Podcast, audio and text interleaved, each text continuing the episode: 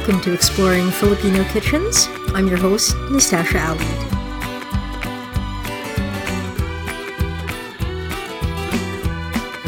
This episode, we're exploring the effects of American occupation on Filipino food culture. Because even though, you know, a lot of people talk about Filipino food in America today, that's not the angle I'm interested in.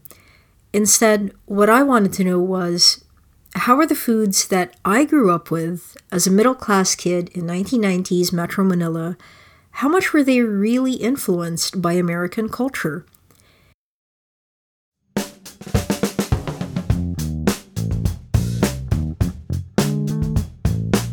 And yeah, this question totally matters today because this weekend, it's April 2018 now. Toronto's very own Jollibee franchise is opening, and people are going nuts. Like, enough to line up overnight in a plaza on the outskirts of town in what's technically still the tail end of winter in Canada. What can I say? People want their Chickenjoy.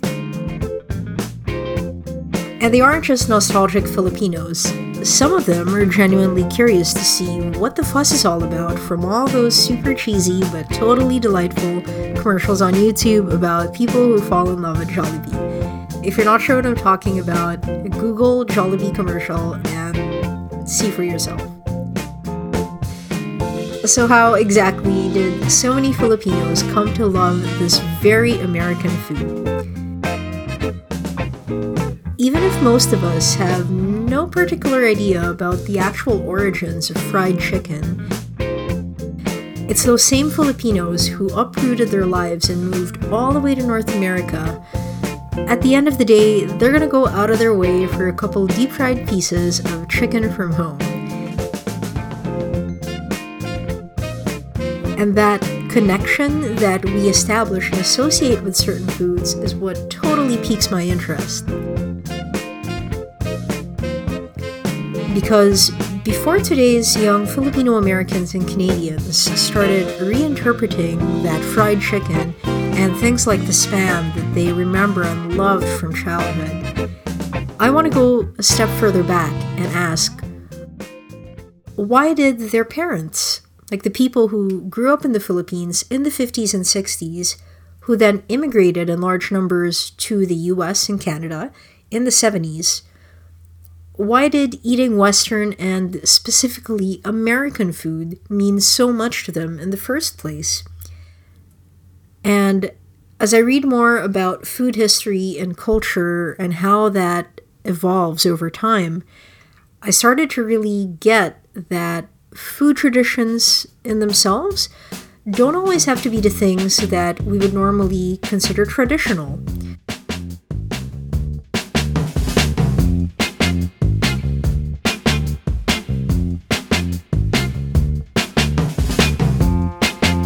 Philippines, for example, lechon was an established food that a lot of families had for Christmas for over 300 years during the Spanish occupation.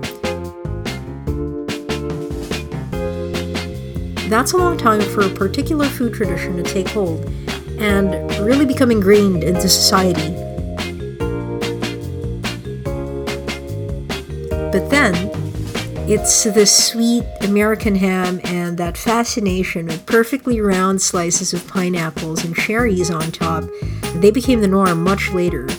And for me, that's what I consider traditional Christmas food, having grown up in the 90s. I think it's perfectly legit to call it that.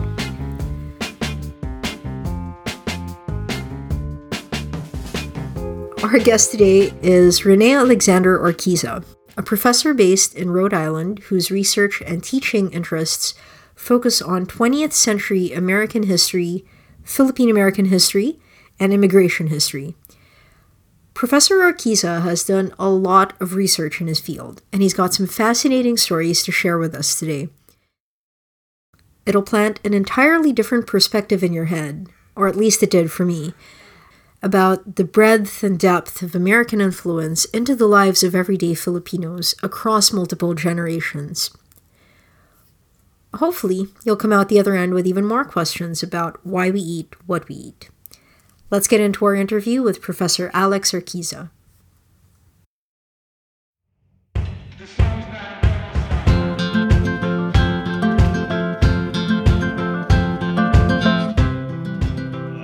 I'm originally from the Bay Area. I grew up in San Jose, California, and my mom and dad both immigrated uh, in the early 1970s. My dad is from uh, Nueva Ecija. My mom is from uh, Ilocos Sur, and they met here as like the post 1965 immigration class of Filipinos. They're they're both physicians, and I I grew up in in I, I think the statistic is the third most populous Filipino region in the country. So there's like the, the third most amount of Filipino Americans are, are actually in the San Francisco Bay Area. So I grew up with, though I didn't go back to the Philippines as much as I wanted, like we went back three times when I was a kid. My parents said that the one thing that they were going to instill in us uh, is a is a full knowledge and understanding and appreciation for Filipino food because that was the most tangible way of seeing culture in their eyes. So when I graduated from college, I, I went to UC Berkeley, stayed in the Bay Area. I left to go do work uh, at the master's level in the UK, and there was no Filipino food there. So, like, unbeknownst to me, like, as almost a visceral reaction, at like the age of 23, I was learning how to cook Filipino food abroad, and just like asking, my mom, e- emailing my mom literally for for recipes, and she'd send me the the home recipes. Came back from that, uh, worked back in San Francisco in the chef world and started to wonder why there weren't any Filipino restaurants in large numbers, considering the fact that we were like the second largest immigrant group behind the Chinese in San Francisco. So, uh, because I was a nerd uh, and and like a, a budding historian, uh, I, I, figured that the answer was actually in history, and that's led me to the research interest that I have now, which is the Americanization of Filipino cuisine between 1898 and 1946, and the change in the mentality so that Filipinos during the better part of two or three generations were discouraged from cooking Filipino food. Wow, what a way to set up the story. As I was reviewing some of the papers and the publications that you've contributed to, I guess to put it in my words, it's a way to understand how I understand Filipino food because I, grew up in the Philippines and uh, didn't migrate to to Canada until I was 19, and so you know my childhood was full of like hot dogs and macaroni salad and all that. But similarly, I find that one of the most effective ways that I've found recently of trying to better understand my relationship and connection with food is to understand what happened prior to my generation. So from from UC Berkeley, did you pursue a history degree from there and then do more research? Uh, while I was in college, I, I double majored. I was in history and American studies, and American studies basic, is basically a hodgepodge of sociology, anthropology, and history. And I I wrote my senior thesis then on uh, uh, immigrant entrepreneurship, uh, entrepreneurism, uh, from the like post 1986 after the Refugee Acts uh, specifically uh, targeting Southeast Asians, Cambodians, Laotians, uh, uh, Vietnamese. And from that, I started to realize that there was a there was a very similar story about migration and the start and uh, and the start of businesses and the production of identity and commodification of identity for Southeast Asian immigrants in the United States after World War II. So, like, even though I wasn't specifically focused on Filipino studies, uh, or Philippine studies in undergrad, like the the skills were there and like the the curiosity was there.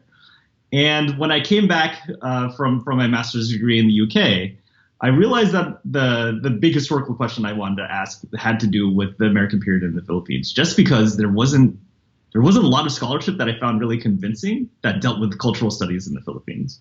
Like there's a lot of stuff on economics. There's a whole bunch of stuff on democratization and citizenship but there's nothing on like the ground level stuff, which is food, because everyone had to experience some kind of push to eat like Philippine, uh, eat like Americans during that time period. So mm-hmm. I, I, I, I wrote my application for grad school on that project. And then by my second year, I was able to get funding uh, to live in the Philippines for two years. So I, I went over as a, as a uh, I got a Fulbright scholarship in the U.S. Uh, and I was based in Manila in, uh, in Quezon City at UP and I went to all the UP campuses, uh, going to their uh, uh, research libraries, just asking them to find me like just to read old stuff from 1898 to 1946 that had anything to do with food. And it was really, really fascinating looking through these college syllabi uh, and seeing that by 1920, 1930, there's a whole bunch of classes that are just on the purchase of American appliances, uh, uh, nutritional science and home economics that use textbooks out of New York and Boston. Uh, the, the first Filipino textbook on Filipino cuisine that actually mm-hmm. looks at nutritional studies doesn't come out until after independence in 1946. So it comes out in 1953. It was clear to me that there was an intention to get Filipinos to eat differently.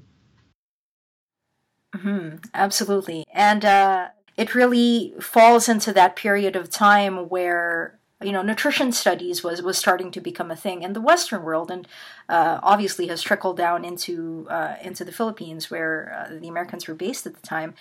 And i'm just kind of imagining you going through like the the libraries and and all these places and being able to see firsthand those documents. And what were some of the things that stuck with you through that period of like being able to go firsthand to those libraries and and check out those resources? It, it, it came down to like five different groups of sources that uh, and, and, like old documents that that are telling the story. Uh, the first thing was menus, and oddly enough, the largest menu connection that uh, collection that I found that, that, was helpful for this came out of the New York Public Library uh, system. Uh, there, there's a large menu collection called the Menu Collection uh, on 42nd and, and 5th. The collection there had a, a whole bunch of uh, menus from old banquets and, and business transaction events, like the, the Manila Merchants Association would hold something. And inside of there, you get the list of all the industrialists that are coming in from the United States all the Ilustrado that have now switched their allegiances to Americans uh, alongside them and for because they wanted to because they recognized that the traditional power structure was what still spoke Spanish. Uh, the mm-hmm. language, the, the menu was oftentimes in English and Spanish, but never in Tagalog. So those are the kinds of things that stuck out to me. That uh, there was a pitch. There was like that was like targeting the the upper class. Then when you go into like the school's syllabi, uh, you you see this pitch towards the Filipino non-elites because uh, it's written uh, inside of a school grammar textbook that everyone had to study in the fourth grade. You know, like everyone had to go to an American public school until sixth grade. And for three of those years, they were studying nutritional science or home economics or agricultural science. So food was the way of, of uh, either introducing uh, Filipino commodities into a global trade or getting Filipinos uh, to, uh, to start to think like Americans about the, the nutrition that they, that they put into their bodies. There's also a, a set of, of, documents that are uh, early impressions of the Philippines. So American missionaries are arriving in the early 1900s. Like, for example, the Thomasites. Who, as Alex describes, because they were teachers, also ended up documenting what life was like in the Philippines in the early 1900s. And if you aren't sure who the Thomasites are, that's totally fine.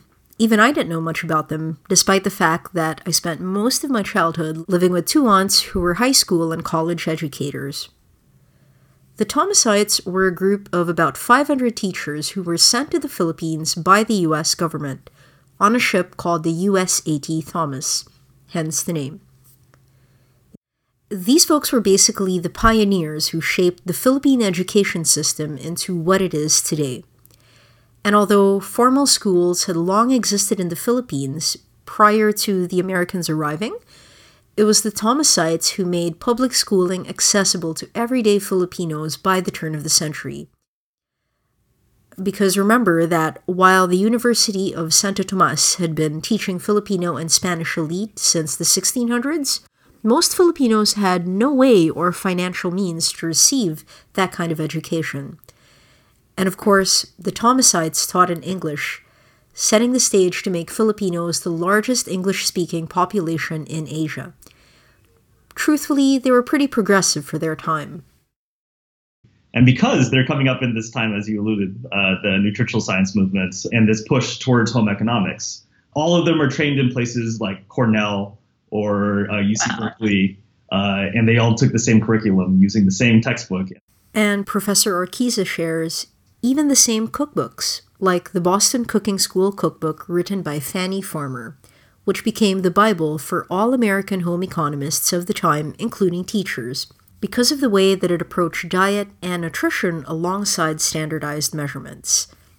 So by the time the Thomasites, who all learned how to cook from Fannie Farmer, came to the Philippines, Alex says that we see those recipes made in the early 1890s, either early 1900s, translated over and reproduced in American cookbooks coming out of Manila from missionary societies, from Catholic charities. Those exact same recipes that were made here in New England are being reproduced in the Philippines uh, as the apogee of American consumerism or, or the new Filipino consumerism. So it's, it's, stuff like that. Like when you when you see the hard evidence of like 50 years, like a steady stream of of stuff that's coming out from the Bureau of Printing that's run by the Americans in in the in the 1900s, you really see like the extent to which this was planned to reach all levels of society in the Philippines. And you can see it anywhere you go in the country, any of the UP campuses. Like you see it in, in UP Baguio, like that one's obvious because that's the, the winter resort. But then you go down to like UP Iloilo in like in the Central Visayas.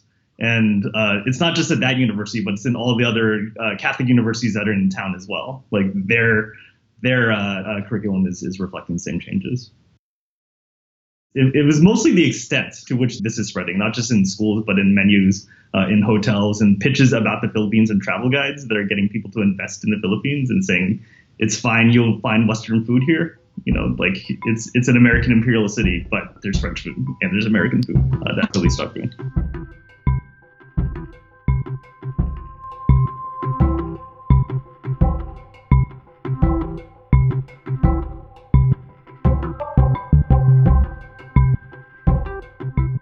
Paint such a vivid picture of what like how people had learned to cook from that time and I guess what's what's really interesting to me too is uh, thinking of it from the perspective that you know, like in the United States, for example, there's a lot of documentation about early cookbooks that were published. Fannie Farmer, for example, and a lot of uh, people like housewives at the time who were really learning to expand their their culinary uh, skill set and vocabulary from it.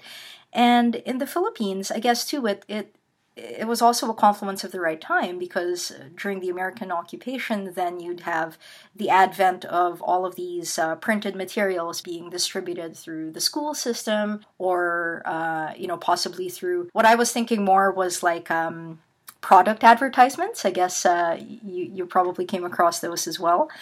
And it's just, you're right, that distribution of knowledge as it kind of trickles down into like the majority of the population. That's probably one of the, the biggest things too, like with, with the American period. Uh, yeah, I mean, ad men are definitely a part of this, as you're saying, like the, the pitches through through advertisements and like Del Monte is, is the one that, that, that jumps out to me. There's an ad that I saw from uh, from like the 1930s, which was like the, the version of Time magazine in the Philippines.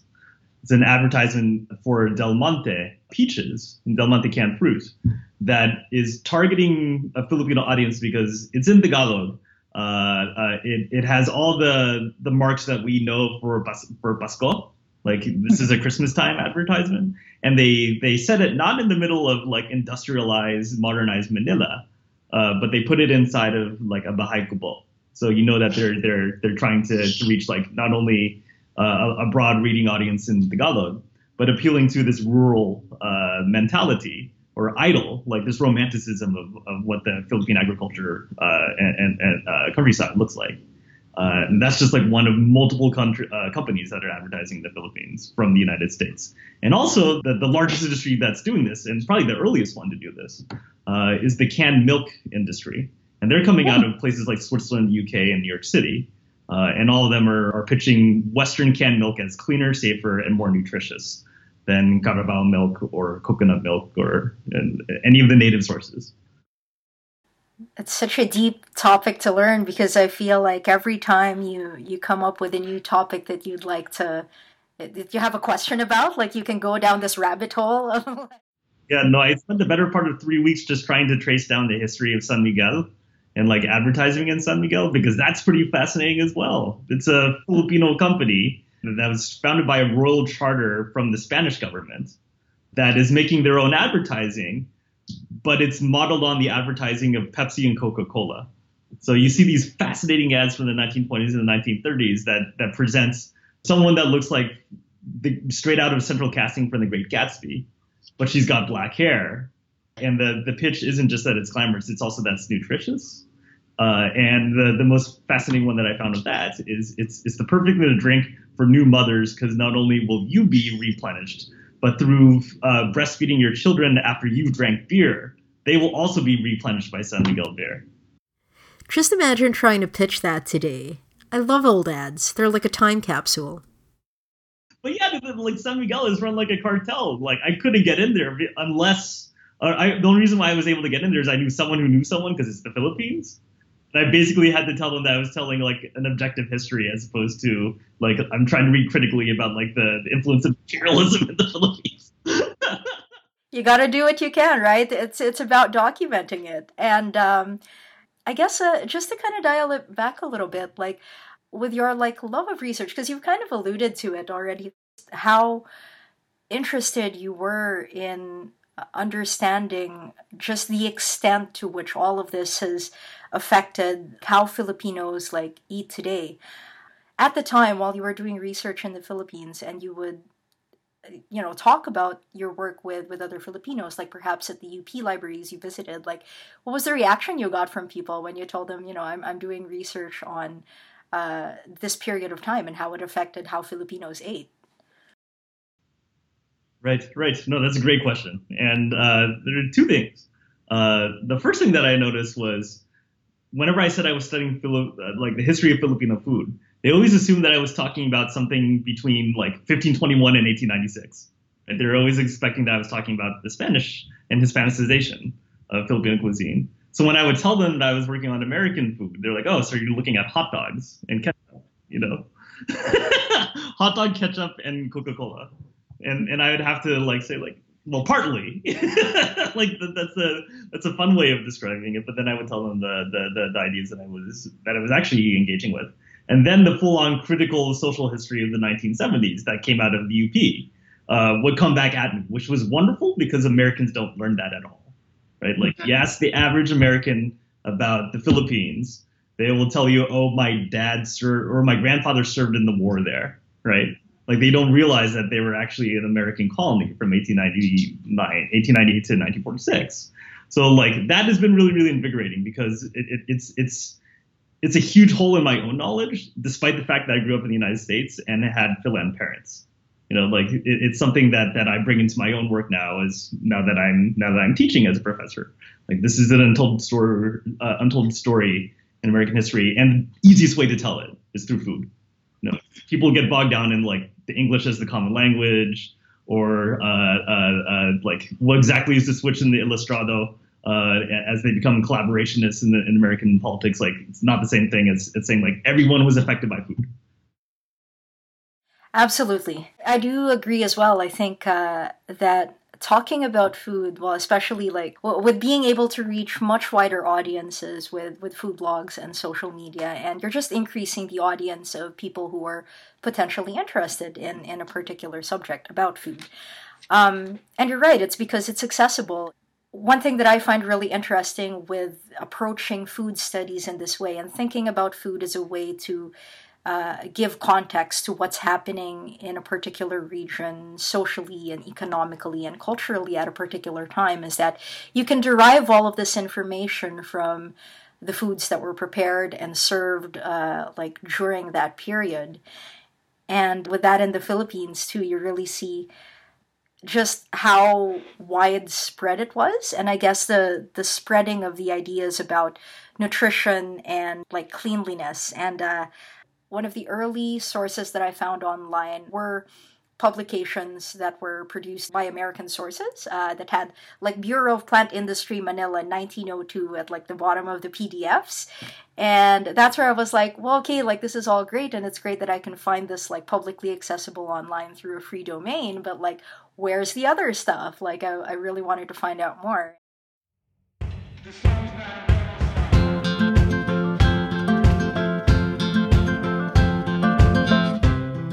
I'm if I'm talking to someone and I'm kind of explaining why uh, why they need to care or why they should care about you know what this what this history has done to the way that Filipinos eat now. Um, again, based on the generation that you're in, it's like if you say Filipino food, like one of the things that will automatically come to your mind is like spam and like. I guess all of this is part of a general questioning or trying to address the question of, well, Filipino food is not just that. A big part of it is the the American influence and like how it's affected so many families over a certain generation to think that that's what they should be doing and what they should be cooking. You mentioned earlier, I know you're working on a research paper right now. Could you share some of the topics that you're working on there? Like, does it address kind of some of the questions I alluded to? yeah, the, the, the, how is it applicable to present day, and and like how does the how does the history affect the, the, the present? There's a couple of different ways that you could address it. The first thing is like the mentality. Right? If if our grandparents and our parents were of a generation uh, that was told that the most effective way to, to eat and the most effective way to, to cook wasn't necessarily stuff from their home province, then that automatically shifts the thinking into not only is the food not good enough, but maybe the everyday ways of life, the behaviors of etiquette, uh, the ways that we clean and the ways that we organize a kitchen. You know, like maybe we should be shifting towards a different, uh, better way of thinking, which is you know the definition of a colonial mentality. So like it's it's it's it affects the it's an expression of the colonial mentality from the very bottom up, you know, from like everyday life. The other thing that that I think is important to uh, to connect the past with the present is the awareness of just how how thorough this was is missing in the telling of the American period in the Philippines because we know the the long story about how uh, A for apple as opposed for uh, as opposed to manzana is, is, like you know like the, the English thing, and we know about the the, the push to create schools that are uh, an expansion on the public school system from the Spanish, but we don't know exactly what classes they were teaching that were different, and that curriculum was based on a curriculum that was made here in the United States, as opposed to something that was thought of specifically for the Philippines. And in order to catch up and make it into a Filipino curriculum, you it's the better part of the first 20 years of Philippine independence. We don't really have like Filipino domestic science until the 1960s. And you think about like, you know, 60 years, there's like that 60 year gap of what they were spreading as misinformation. Uh, that, that became regular, uh, standard ways of thinking. And the, the third thing, and this is one that, that's only really hit me uh, uh, after living in the Philippines. What's considered Filipino food outside the Philippines is basically stuff that's from the northern part of the country. Like if you're from Luzon and you had means uh, after the 1960s, uh, then you immigrated, right? Uh, and, and, not as many people are immigrating from the south, and certainly not as many people are immigrating out of, out of Mindanao. So just to disabuse the national uh, definition of Filipino cuisine, it is helpful to know that the Filipino cuisine that was spread throughout the world is basically from like five provinces. And uh, like that that that realization that you could actually embrace regional cuisine in the Philippines doesn't happen during the American period at all. You know, I think it, you can make the argument only really happens in the 1980s and the 1990s. And I, I think knowing that, knowing that like there was a mentality that precluded that from happening, Whereas here in, the, in like the United States, uh, there's Midwestern cookery, there's Southern cookery, there's Western cookery. Like all that is embraced uh, in the definition of American cuisine in the 1920s and 1930s. Like at the same time, they're not allowing it to happen in, in the only American colony in Asia. I, I think that is a fascinating way of thinking about it. So. I'm going to go slightly a, a little bit off topic here again because you mentioned regionality, and I had the wonderful pleasure of being able to talk with Amy Besa, and uh, there was a there was a really fun anecdote that stuck in my mind too while I was speaking with her. Um, so she was saying that she was uh, talking with Sidney Mintz, and uh, they were talking about regionality. He was basically talking about how you know country cuisines or like national cuisines are pretty much like a Western construct because prior to Western colonization of a lot of Asian countries, for example. Like it's very regional, right? And it's the same thing with the Philippines. You've got so many different regions um, bounded by the geography of it.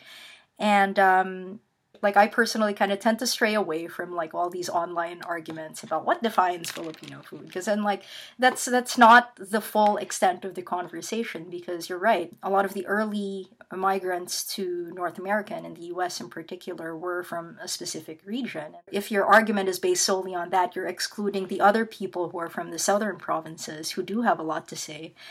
And uh yeah so so regionality for sure uh, plays into that in some of the research that you did. Did you ever get to did you ever get to Mindanao, like uh, to a UP campus in Mindanao? I was lucky enough to be a, a guest at Marawi State University. I've, met some people in Manila at the Fulbright office who are also uh, professors there. And I, I, told them that that I'd only been uh, to Cagayan de Oro, and they're like, "No, you haven't been far uh, south enough." So they they they met me at Studio, then we like drove all the way in there, and my God, like the, the I've never seen Filipino food like that right? Like everything has turmeric. It's closer to Indonesian than it is Filipino, or like Filipino as we know it, right? There, uh, uh, the the amount of galangal that's used there, but like it's not called galangal, it's something else. Uh, like it's those kinds of things that make you realize just how different. Uh, the other part of the Philippines that doesn't contribute uh, the large numbers of immigrants to North America uh, as as the areas in Luzon. Like that, that's when you start to see that there's difference. I can only imagine the complexity of flavors in that region's foods. That punchy, layered, beautifully melded harmony of flavors that many people in the Mindanao region enjoy and often eat to this day. I, I just remember the the other thing that uh, that is important to, to studying the, the history, at least like not not only of the American period, but in the long spectrum of things, uh, it contextualizes the changes that have happened since 1946 as well, because the overseas foreign worker, the OFW population that's bringing influences back from Dubai and from UAE, from Canada, from the United States, uh, uh, they add to this larger matrix of what Filipino cuisine has been, not only since uh, the 20th century, but going back to like the first interactions with the Chinese in the 10th century.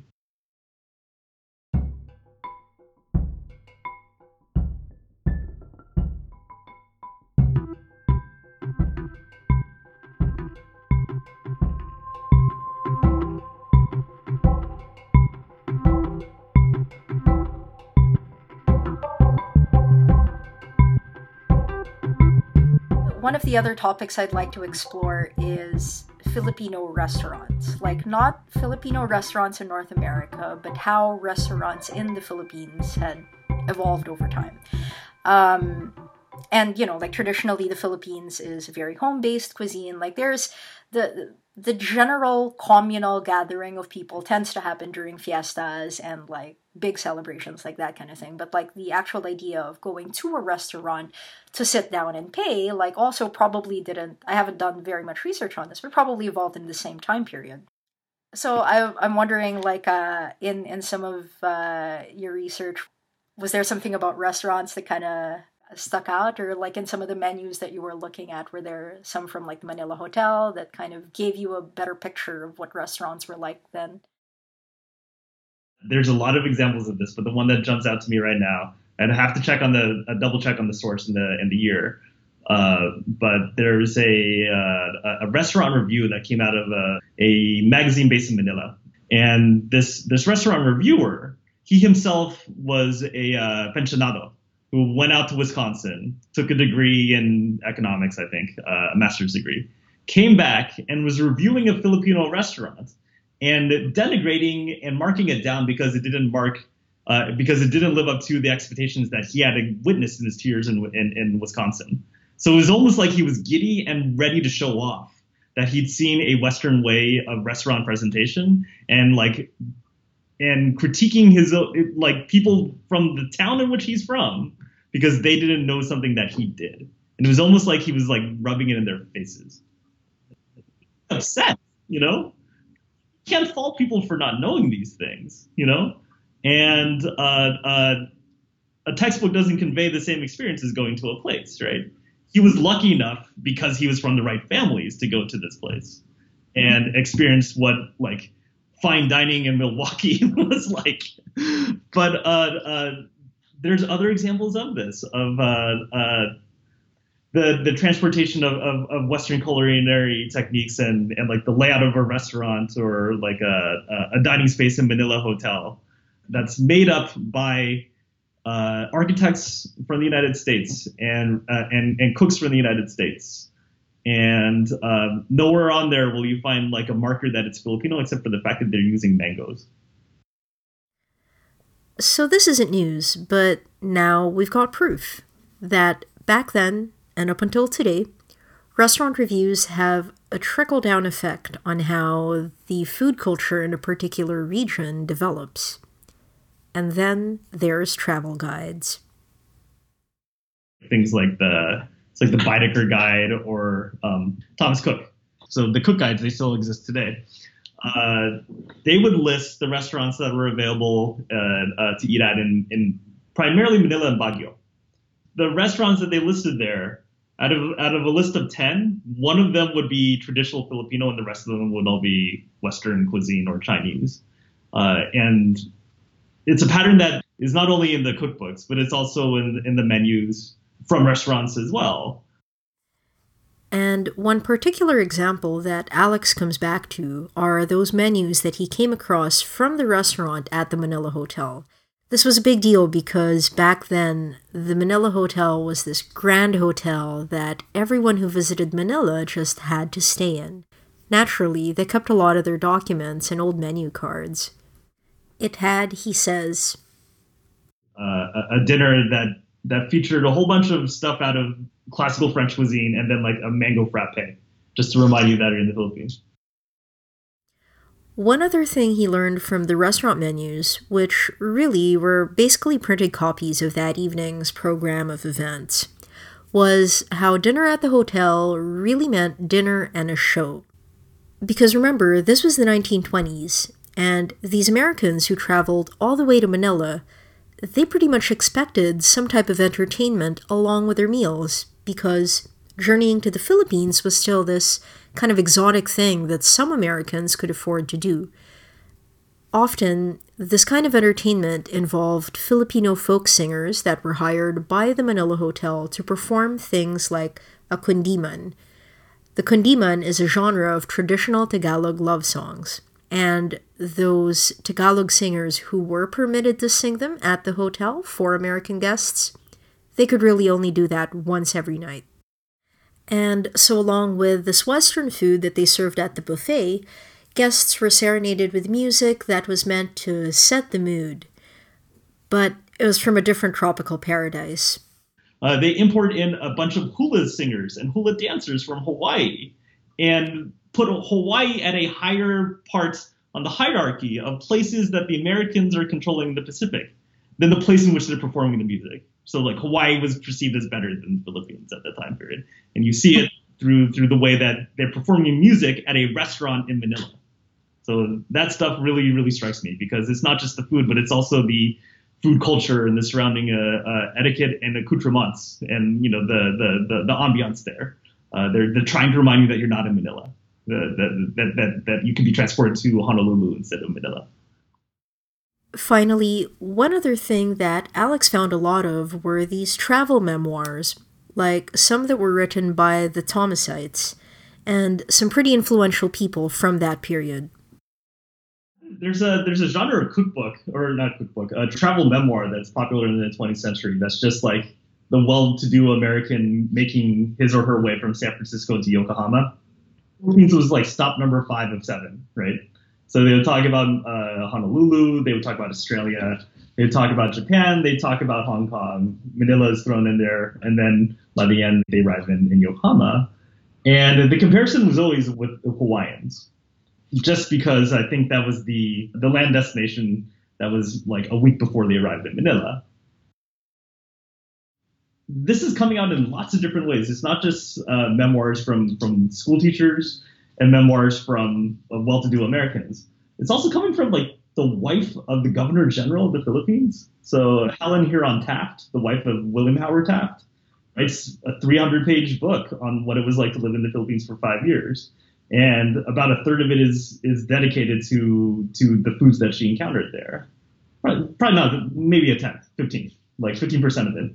And they're not phrase, they're, they're not comfortable accounts to read because she's reading it through the lens of someone that believes in phrenology and like the racial hierarchies where where the Philippines is or Filipino somewhere around that of an African American and that super racist time. So uh, because of that, the the reading the the descriptions that she has of eating outside of this Western bubble in Manila make for really really like uncomfortable uh, reading because she says that they're just not civilized to understand that they're eating incorrectly or uh, that those that are outside of Manila are just mimicking. The, apparently, we're very good mimickers. She uses that word a lot. That they're just mimicking the behavior that they've seen from the Spanish, but they're not doing as well as the Spanish.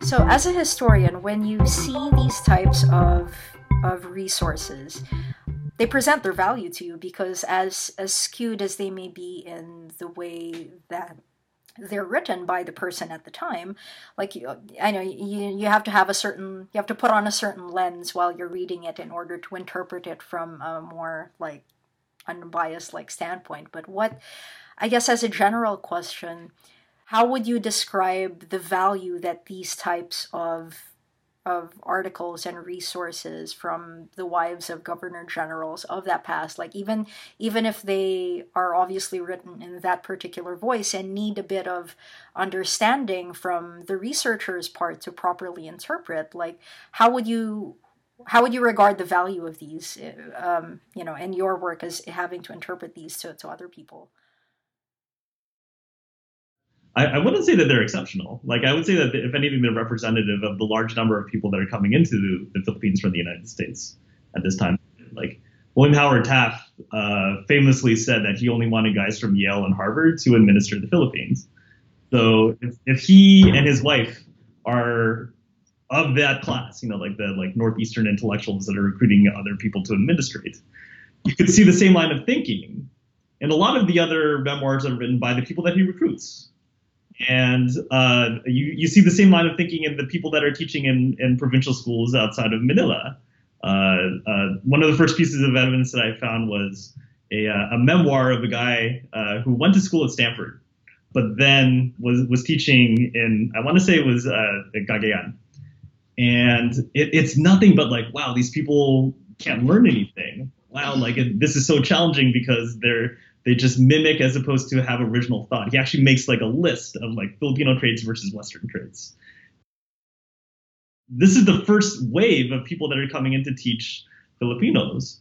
And even if there is a switch, even if that switch happens, like say in 1925 after the Monroe Commission, which is the big reform on Filipino education, for the better part of one generation, the policymakers that are shaping how people think and perceive themselves, that are writing these textbooks, are writing this not just about food, but about Philippine society in general.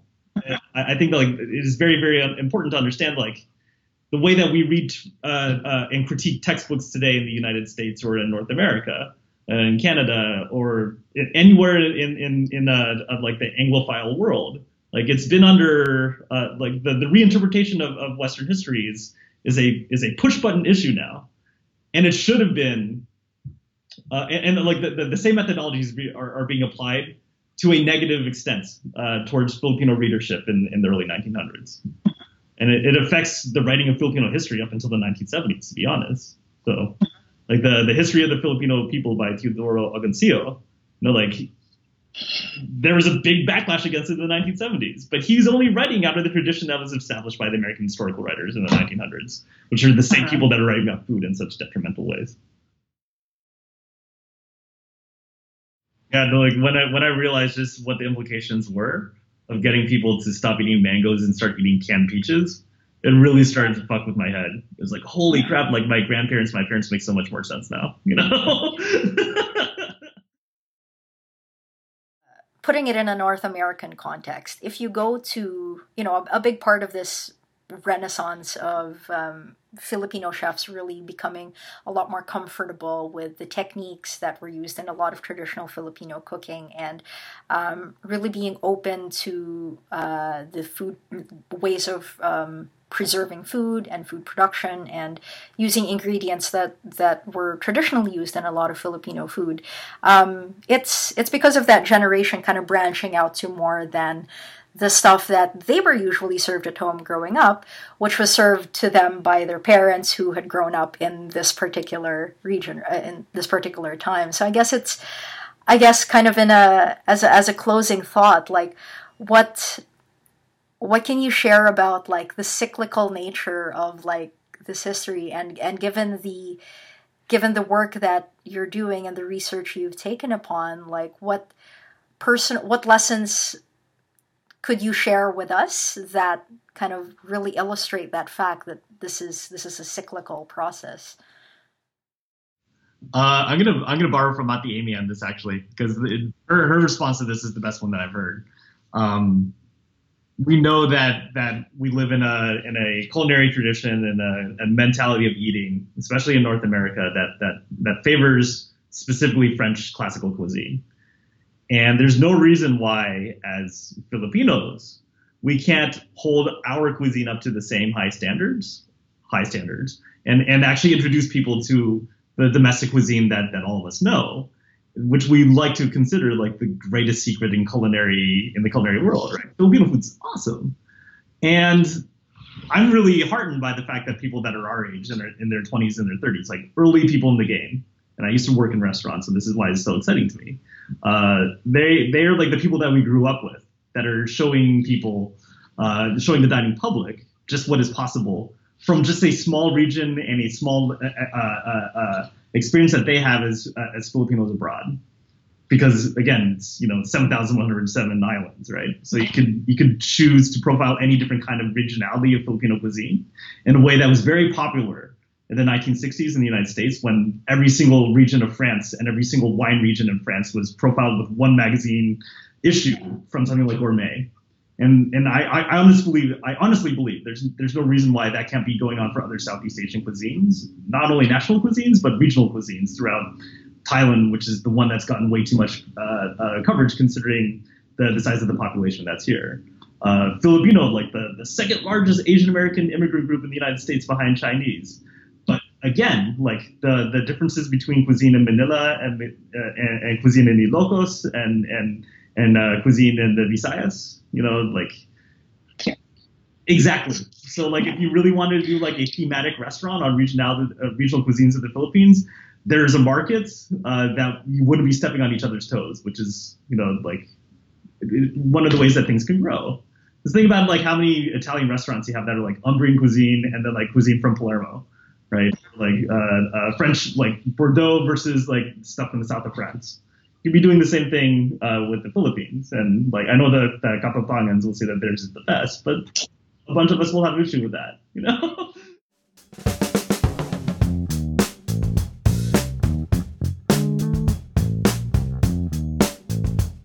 Okay, so I have talked about this before, but honestly, I can't wait for this.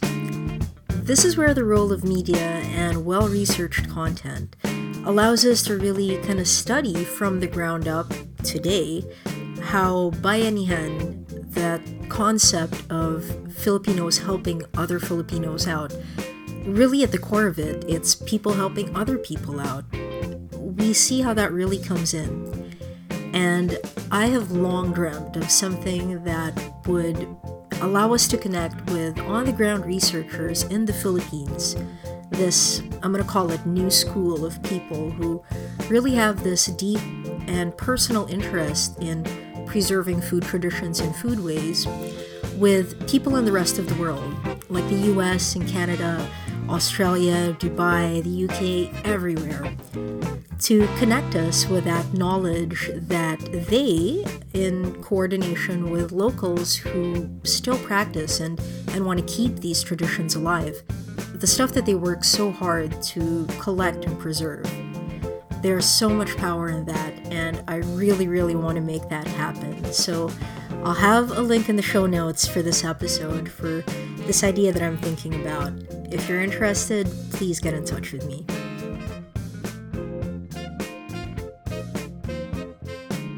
It's just really interesting to kind of be able to uh, talk about Filipino food and examine it from so many different perspectives because it's not just um, like what I've been really interested in is the topic of foodways and how I'm like greatly influenced by like the Southern Foodways Alliance and like the work that they do in terms of really being able to focus on a particular region and telling stories from there. Um, yeah, so that's that's it's a big um, it's a big influence in approaching a very vast subject in that way where it's like food in itself is a big umbrella but if you kind of like focus on history and a particular portion of this history and like bring those those things together and kind of try to tie them in a in a narrative uh, hopefully it's something that uh, other people would would find interesting and helpful and uh, kind of give more context to the the explosion of that right now I think it's important to get this all collated and, and curated so that it's a resource because uh, it's not just that Filipino food is becoming popular now. I think that it's it, it, will be popular for a long time, and to actually nail down the conversation at this point uh, in time not only gives us the past, but it gives us a reference point for moving forward.